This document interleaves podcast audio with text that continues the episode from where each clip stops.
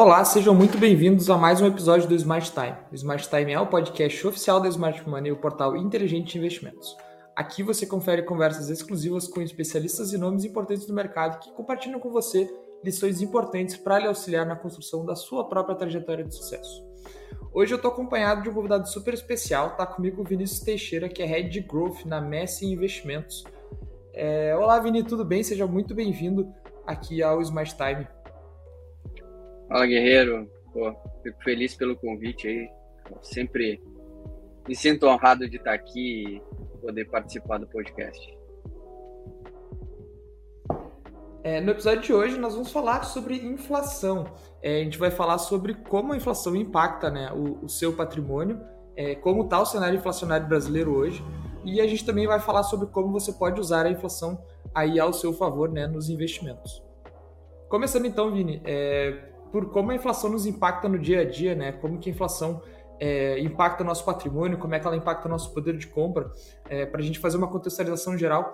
Como que a inflação, né, uh, o aumento dos preços uh, impacta aí o consumidor, o investidor uh, na questão de patrimônio? Bom, é, impacta de duas formas, né? Da, da forma do patrimônio investido e no poder de compra, né? poder de, de, de compra do, do, dinheiro dessa pessoa, né? do patrimônio dela. Então, é, a inflação impacta quando é, o investidor vai no mercado e não consegue comprar mais a mesma quantidade de produtos que conseguia comprar no início do ano, né? Então, é, eu tenho 100 reais, eu vou no supermercado, consigo comprar oito produtos. É, 12 meses depois, eu vou no mesmo mercado, eu não consigo mais comprar a mesma quantidade, compro metade desses produtos. Isso é o efeito da inflação no bolso direto, seja no consumidor, do investidor, né? Esse impacto ele faz com que a gente perca poder aquisitivo.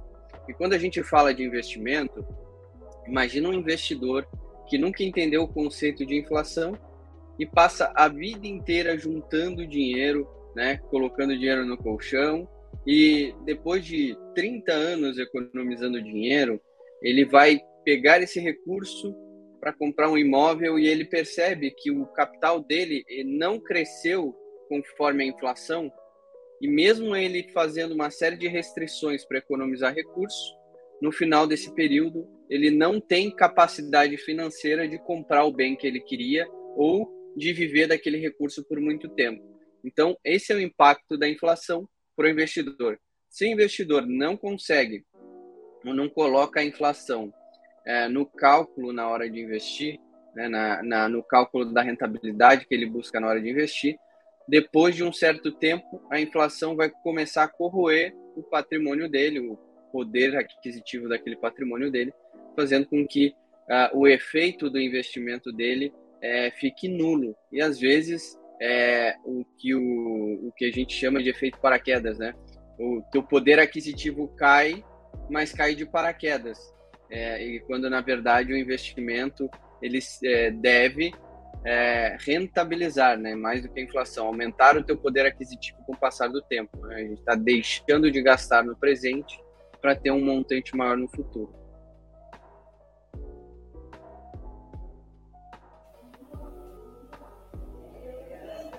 Excelente. E falar do cenário inflacionário atual aqui no Brasil, Vini, a gente teve a inflação brasileira alcançando é, uh, valores bem altos uh, de, de, dígitos duplos uh, do final de 2021 até ali o, o, meio de 2022. É, e hoje a inflação ela vem desacelerando no, no, nas taxas anuais, né, nas taxas de 12 meses. Mas falar um pouquinho para quem está nos assistindo entender como é que está o cenário inflacionário brasileiro hoje. Essa inflação, ela deve continuar desacelerando? É, tem alguma preocupação aí no radar que pode fazer a inflação voltar a acelerar? Como é que está o cenário hoje? É importante a gente entender o que, que nos levou para essa inflação a, acima dos 10% ali, né? É, o que acontece é que com a pandemia a gente teve uma quebra na cadeia produtiva, né? Então ali no ápice da pandemia, as pessoas é, foram para casa, indústrias tiveram que diminuir sua produção, é, uma a economia fez o seu ajuste na produção. E aí, quando a gente tem uma retomada da economia, quando as pessoas voltam a consumir uh, naquele mesmo ímpeto antes da pandemia, a produtividade não está mesmo, ou seja, a quantidade de produtos que eu estou produzindo não acompanha a quantidade de, de consumo, né, de busca, de procura que eu estou tendo por parte dos meus consumidores. E isso impacta toda a cadeia. Então, é, a gente teve, é, com o advento da pandemia, um aumento no home office, as empresas de tecnologia uh, fizeram super pedidos aí de uh, chip de computadores. Faltou chip na cadeia produtiva de automóveis. A gente viu aí o preço dos automóveis usados subirem, né? Algo que é, é bem é, pontual. A gente viu aí várias cadeias faltando insumos e isso tudo aumentou bastante o preço. À medida em que o tempo passa, a cadeia produtiva ela vai se estabelecendo. Esse gap gerado ele vai sendo fechado ali e a, a indústria vai voltar a produzir o que a demanda busca. Então a gente já está nesse caminho de já não ter essa essa escassez né, de produto e mão de obra no mercado. E junto disso, é, para quem está acompanhando um pouco mais de tempo, é, a gente está vendo aí um, as chances de, de uma recessão global aumentando a cada mês que passa os Estados Unidos vem desacelerando é, e as empresas aqui, se a gente olha as empresas de tecnologia e fintechs aqui no Brasil, todas elas tiveram ah, ah, bastante demissões, né? E quando a gente demite, a gente está tirando pessoas com potencial de consumo do mercado. Isso diminui também a pressão inflacionária. Obviamente que a, a pressão inflacionária causada ah pelo consumo quando a gente tem demissões em massa, como se teve agora nos, nos, no último trimestre, vamos dizer assim, né? Saiu um dado agora em dezembro, a gente fechou 400 mil vagas de emprego. A gente vai ver reflexo disso dois, três trimestres depois, né? Porque a pessoa tem uma reserva, e quando acaba essa reserva que a gente começa a ver uma desaceleração do consumo. Então, é, daqui para frente, a tendência é que a inflação perca velocidade, né? A, a, a inflação ela tem uma ligação direta ali com a taxa de juros e a taxa de juros no patamar atual também uh, influencia bastante nessa inflação que a gente está vivenciando. É, excelente, né, Vini? Até falando dessa relação da, da inflação com juros, a gente sabe que a, a Selic, né, as taxas de juros, são a principal ferramenta que o, o Banco Central brasileiro tem para tentar é, conduzir, tentar ali é, uh, manipular né, a inflação, digamos assim. E hoje a gente tem as taxas de juros em 13,75% ao ano. É um juros bem elevado aqui no país. E e mas a gente também está vendo as, as, expectativas de inflação para 2023 subindo. A gente tem o último relatório Focus aí apontando uma estimativa de inflação em 5,74, que já seria acima né, do teto da meta estipulado. É, como que a inflação brasileira, uh, como que a inflação impacta nos juros, né? E como que uh, essa inflação tem, tem aí uh, influenciado é, esses novos rumos né, que o mercado está esperando para 2023 na política monetária, porque até o final do ano passado se esperava aí talvez uma Selic caindo no segundo trimestre de 2023, é, e hoje já não se espera uma Selic caindo pelo menos antes do segundo semestre, né? É, é vamos lá, a gente entender esse conceito, né, do inflação, juros, né, o governo quando o Copom, quando utiliza a inflação para controlar, a, quando utiliza a Selic para controlar a inflação, é muito sobre o ponto de vista de, uh, de frear o consumo. Né? A cada percentual que os juros aumenta, a gente tem milhares de pessoas que não conseguem financiar um imóvel novo, por exemplo, porque a prestação fica fora do, do limite tolerável pelos bancos. Né? Então, quando isso acontece, eu estou freando o consumo, menos pessoas comprando imóveis, eu tenho menos consumo na, de material de construção, menos consumo em toda a cadeia que envolve esse setor. Isso acontece em vários setores. Mas existe um contraponto nisso, né? Como um pêndulo. Então a gente vinha de um cenário de um juros muito baixo, uma taxa de juros de 2%, que fez justamente o contrário, estimulou as pessoas ao consumo. Então a gente vinha uma demanda de consumo muito alta, crédito muito barato, e aí quando o crédito é muito barato, as empresas investem, as empresas ampliam produção, as empresas uh, fazem investimentos e crescem tomando o capital muito barato para investir no seu negócio. À medida em que a gente aumenta essa taxa de juros, olhando sobre o ponto de vista de empresa, ela freia os investimentos, desacelera o crescimento, porque custa muito mais caro financiar esse crescimento acelerado. Né? Então, uh, quando a gente olha para a Selic e a gente vê um movimento de subir taxa de juros para segurar a inflação, a gente tem um efeito colateral. Assim como a gente tem um efeito colateral quando eu baixo a taxa de juros para acelerar a economia, o efeito colateral é a inflação. Quando eu subo os juros para frear a inflação, o meu efeito colateral é frear a economia. E aí a gente vive agora em um momento em que a economia começa a demonstrar fraqueza no crescimento, ou seja, a gente já não está aumentando as vagas de emprego como estava uh, ali no antes do último trimestre do ano passado. A gente já vê uma desaceleração, algumas empresas já mostrando que o seu setor está é, tá mais devagar, está mais acelerado, empresas demitindo. Então, olhando esse contexto de uma forma geral, não se tem muito espaço para a taxa de juros subir. E tem até uma curiosidade, tá? existe um ponto que a gente chama que se chama, da Selic que se chama faixa de estímulo, que é o quê? A faixa de estímulo é o quanto a Selic, uh, uh, o, o juros da Selic está, que gera estímulo para as empresas investirem e que gera algum estímulo de crescimento da economia. Ou seja, essa faixa de estímulo de crescimento da Selic fica entre 6% e 7%. Enquanto a Selic estiver acima disso, a gente está desestimulando o crescimento, né? E obviamente, se a gente quer controlar a inflação, a gente desestimula o crescimento. E a gente tem um impacto negativo disso, que se eu desestimular o crescimento de uma forma muito forte, de uma forma muito ferrenha, eu gero desemprego, consequentemente eu gero uma desaceleração ainda maior na economia. Então, é, é, é, é quase uma arte, né? Encontrar um ponto onde eu consiga ter um crescimento econômico e um controle da inflação. Então, a Selic se mantendo na faixa dos 13, a gente já tem um puta desestímulo uh, ah, para a economia, um puta desestímulo para o consumo. Isso já por si vai ajudar a controlar a inflação, como já está controlando a inflação. Então, isso deixa pouco espaço para novos aumentos.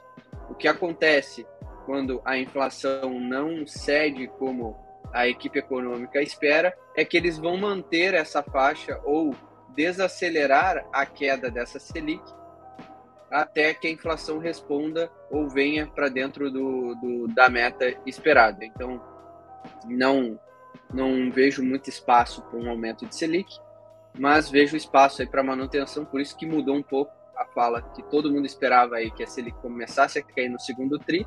A gente for olhar as curvas aí, a gente já vê é, essa curva de desaceleração da Selic mais para o final do, do, do, ano. Então, assim, pode ser um cenário aí para os próximos dois trimestres de manutenção, né? As próximas duas reuniões aí, ter manutenção da Selic, justamente porque a inflação não está respondendo como a gente esperava, mas ao mesmo tempo a gente tem um mundo aí ensaiando uma recessão, e aí eu desacelerando a minha economia e o mundo inteiro desacelerando, eu tenho um impacto negativo muito maior. Então, é, isso pode fazer com que a gente mude essa, esse cenário de Selic, né? Então, e falando sobre, sobre o, os próximos anos ainda, a gente tem visto, por exemplo, que na União Europeia é, a, o Banco Central Europeu não espera a inflação europeia chegando de volta à meta pelo menos até 2025. Eles esperam que a inflação só volte ali aos 2% ao ano em 2025 e por isso deve, deve manter os juros ainda em um patamar um pouco mais é, é, um pouco mais restritivo. Aqui no Brasil, esse cenário de juros altos também deve se manter nos próximos anos, né, Vini? Sim. É... Por que, que a União Europeia aceita um pouco mais de inflação até 2025? Porque como eles estão ali com um pé na recessão, a gente uh, a própria recessão ela vai impactar nessa nessa inflação, né? Uma economia em recessão, a gente começa a ver aí é, baixa no consumo, aumento no desemprego, isso vai diminuir a pressão em cima dos preços e isso vai fazer com que a, a, a inflação volte é, à, à normalidade, né?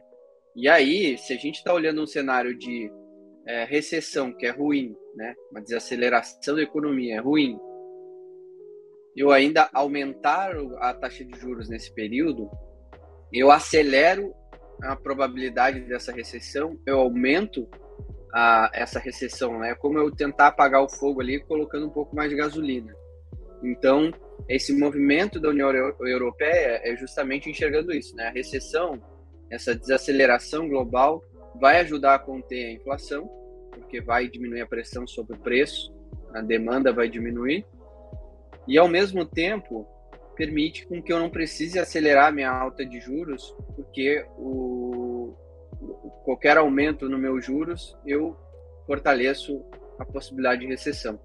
E por aqui, né, a gente uh, tem um, um, um viés de, de, sempre quando o mundo se retrai, a gente aumentar o nosso consumo interno. A gente tem aqui é, o histórico, né, até mesmo do governo atual, do governo Lula, no passado, quando a gente teve aquela recessão mais forte da crise subprime, o que aconteceu foi que a gente estimulou o consumo interno e esse estímulo do consumo interno fez com que o impacto da recessão fosse menor aqui no país. É, então, o, o, quando a gente fala de uh, o, o, o juros vai permanecer muito tempo é, num patamar elevado e tal, isso tudo depende de como vai estar tá o cenário lá fora. Se a recessão for vir muito ferrenha, muito forte, não vai fazer sentido né, a gente enfrentar uma recessão com taxas de juros que já desestimulam o crescimento da nossa economia, ou seja, a gente já vai ter um desestímulo externo, que é o, a gente vai estar vendendo menos para o mundo e a gente é um país é, muito forte em commodities, né? Então já vai sofrer bastante esse impacto. Nesse cenário, né, a taxa de juros permanecer alta vai depender muito desse cenário de recessão global. Se é, a recessão global for muito estimular estímulo econômico, um corte de impostos e tal, e também corte na taxa Selic. Então, é, quando a gente fala de Selic permanecer ser muito tempo em patamares altos, se a gente não tiver uma resposta ok da inflação, provavelmente sim. Agora, se a gente estiver falando de uma recessão mais forte lá e a gente quiser mitigar os impactos dessa recessão, é natural a gente também mexer na taxa para a gente conseguir é, fazer com que a nossa economia, via crescimento interno, se mantenha minimamente enquanto o mundo desacelera. Excelente. E, e, voltando né, a falar de como a inflação nos impacta no, no nosso dia a dia, né, Vini? É, como que a inflação impacta nossos investimentos? Né? A gente falou ali de patrimônio, de, de perder poder de compra. É, como que a inflação impacta aí os nossos investimentos e como que ela influencia né, no, no resultado líquido do nosso investimento, né? Porque a gente sabe que é, o, o, rendimento bruto de um investimento ele fala muito pouco sobre o mesmo se a gente não compara ele, por exemplo, com a inflação, né? Isso. A gente chama isso de, no mercado financeiro, a gente chama isso de ganho real, que é o quanto eu ganhei de verdade no meu investimento após eu descontar a inflação. É, um exemplo bem simples é que poupança, no cenário lá que a nossa inflação estava em 10%, ele estava recebendo 6 por 6%. No final das contas, esse investidor, ele perdeu 4%, o patrimônio dele depreciou 4% ao longo do tempo. Ele perdeu 4% de poder de compra. Por quê? Ele ganhou 6% de rentabilidade, porém, o recurso dele compra 4% menos produtos do que compraria anteriormente. Então, é importante levar em consideração que o meu investimento ele tem que ter um ganho real. Se eu não tenho um ganho real, a gente não consegue nem considerar como um investimento, porque eu não vou conseguir ao longo do tempo fazer a preservação e manutenção do meu poder de compra. E vai acontecer aquele, aquele exemplo que eu trouxe para vocês, de passar a vida inteira juntando dinheiro e lá no final perceber que aquele montante que eu a, acumulei, ele perdeu muito dinheiro, muito, muito valor ao longo do tempo, e isso impacta diretamente no nosso bolso. É, eu não tenho esse dado atualizado, mas volta e meia meme na internet, é, que é aquela de 100 reais, o quanto vale uma nota de 100 depois de 10 anos. É, e hoje uma nota de 100 reais, olhando aí 10 anos, desde o início do plano, hoje uma nota de 100 reais ela tem o poder de compra de uma nota de 16 é, de um tem poder de compra de 16 reais lá quando foi lançado o plano real ou seja a gente teve aí 84% de desvalorização né nessa nessa jornada enquanto existiu o plano real isso é o impacto da inflação e aí eu ter um investimento como no caso da poupança né usando o exemplo que eu te dei aqui né que ela amorteceu essa desvalorização em 60%, dando o mesmo exemplo da nota de 100, que vale 16, para quem investiu na poupança, a nota de 100 vale 50. Agora, para quem investiu ao longo do tempo, considerando a inflação, a nota de 100 vale 120, a nota de 100 tem poder de aquisição de 150, de 200, de 300. Então, essa é a importância de olhar o ganho real.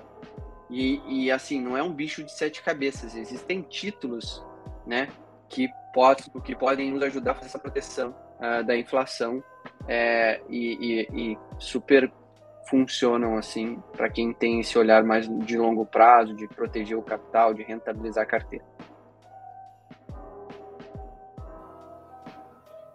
E esse é um ponto muito interessante, né, Vini? Porque a gente pode usar o, IPCA, né, que é o, o, indicador oficial da inflação, ao nosso favor, né? E aí eu te pergunto, como que a gente pode né, usar a inflação ao nosso favor? Como que a inflação pode ser é, não necessariamente uma, uma vilã do nosso patrimônio? Como que a gente pode é, usar ela é, para o nosso bem?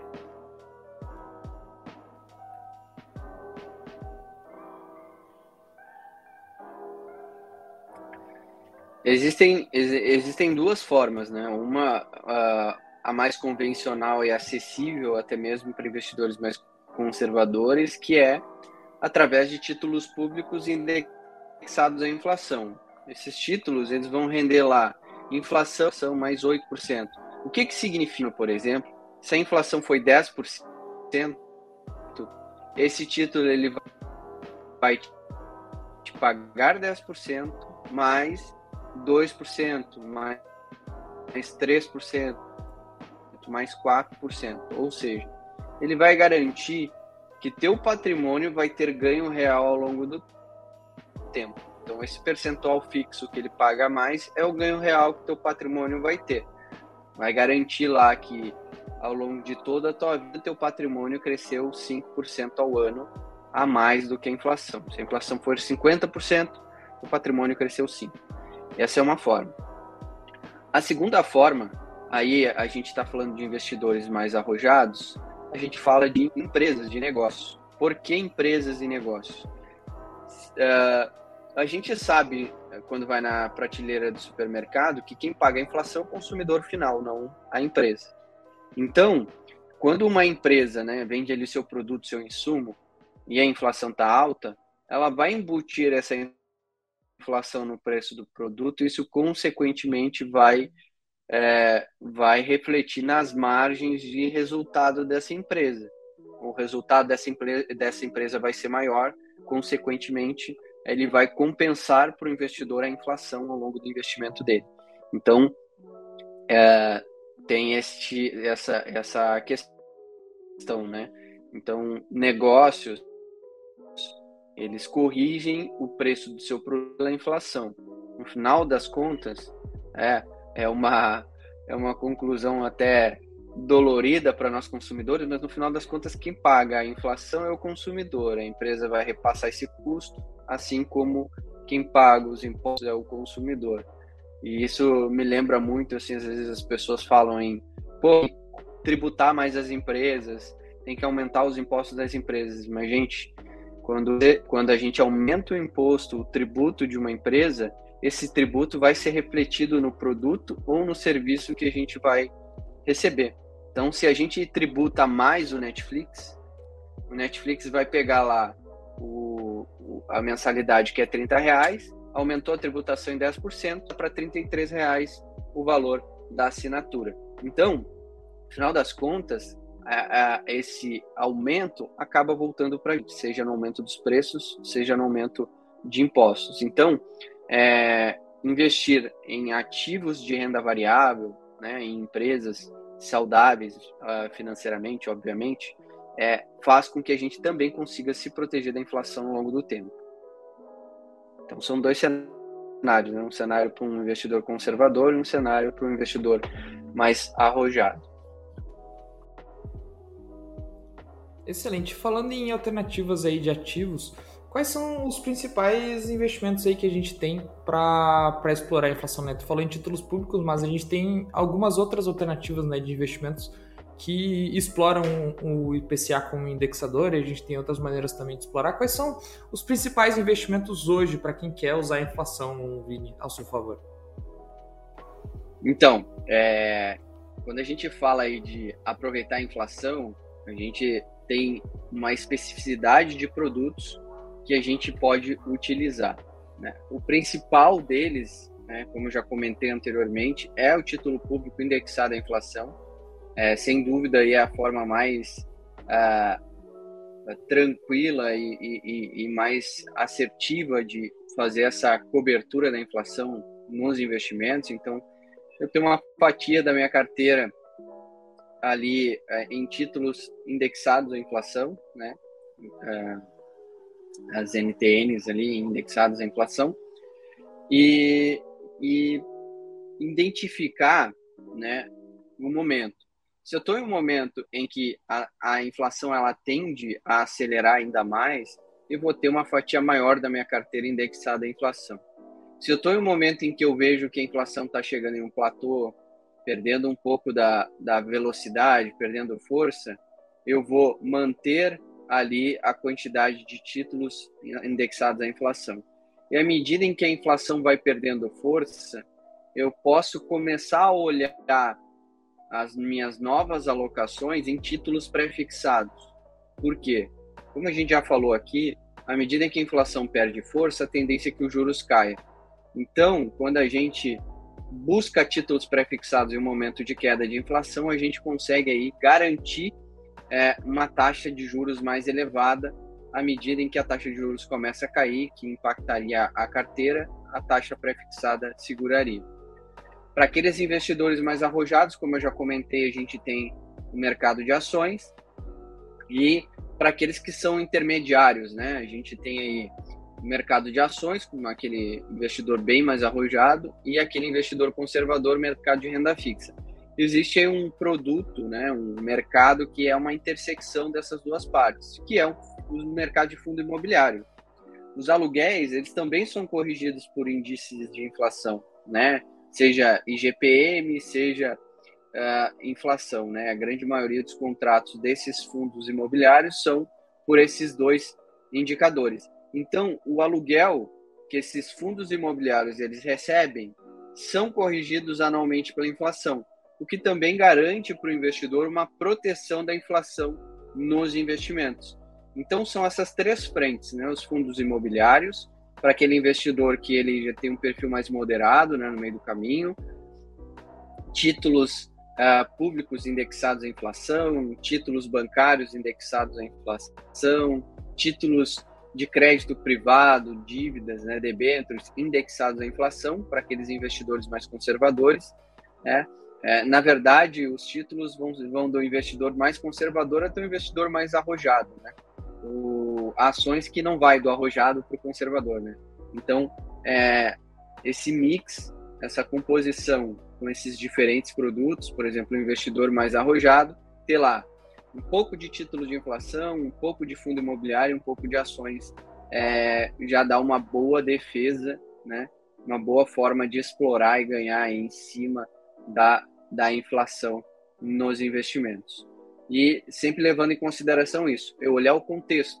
Se a inflação dá sinais que, de que vai continuar em patamares elevados, eu continuo aportando em títulos de inflação. No menor sinal de desaceleração da inflação, ou no menor sinal de que o, o, a equipe econômica vai começar a reduzir a taxa de juros, eu migro esse meu recurso para títulos prefixados, que aí eu garanto, travo a minha taxa de juros em patamares elevados, e aí os juros caindo, eu continuo tendo uma rentabilidade acima da média de mercado, e isso vai ajudar a potencializar meu resultado no futuro. Então, sempre com esse olhar, né? E uh, no oposto também, se eu estou com um olhar que a inflação vai subir, eu tenho que seguir aportando em ativos para me defender da inflação, adotar uma posição mais defensiva em inflação. E quando é, os juros cair, eu adotar uma posição mais defensiva em juros, né? Defender minha taxa de juros, em outro momento defender meu ganho real, defender a taxa de juros, defender ganho real. E aí só com essa pequena estratégia de olhar cenário e contexto de inflação já dá um resultado significativo na carteira do investidor. Excelente. E o Smart Time vai ficando por aqui. Eu espero que você que assistiu e que escutou esse episódio tenha curtido esse conteúdo e entendido melhor como a inflação impacta você e como você pode também usar ela ao seu favor. E para finalizar o programa, eu gostaria de agradecer aqui a presença do Vinícius Teixeira no Smart Time de hoje. Vini, foi um prazer te receber mais uma vez aqui na Smart Money. Eu fico muito feliz de, de poder contribuir, acompanho aí todos os, os podcasts e eu fico feliz de, de poder fazer parte desse projeto, de poder contribuir. Então, muito obrigado pelo convite, estou à disposição aí, quem tiver dúvida também pode me chamar, é, eu vou ter um prazer imenso aí de, de tirar qualquer dúvida relacionada ao assunto, tá bom? Até o próximo episódio, tchau, tchau.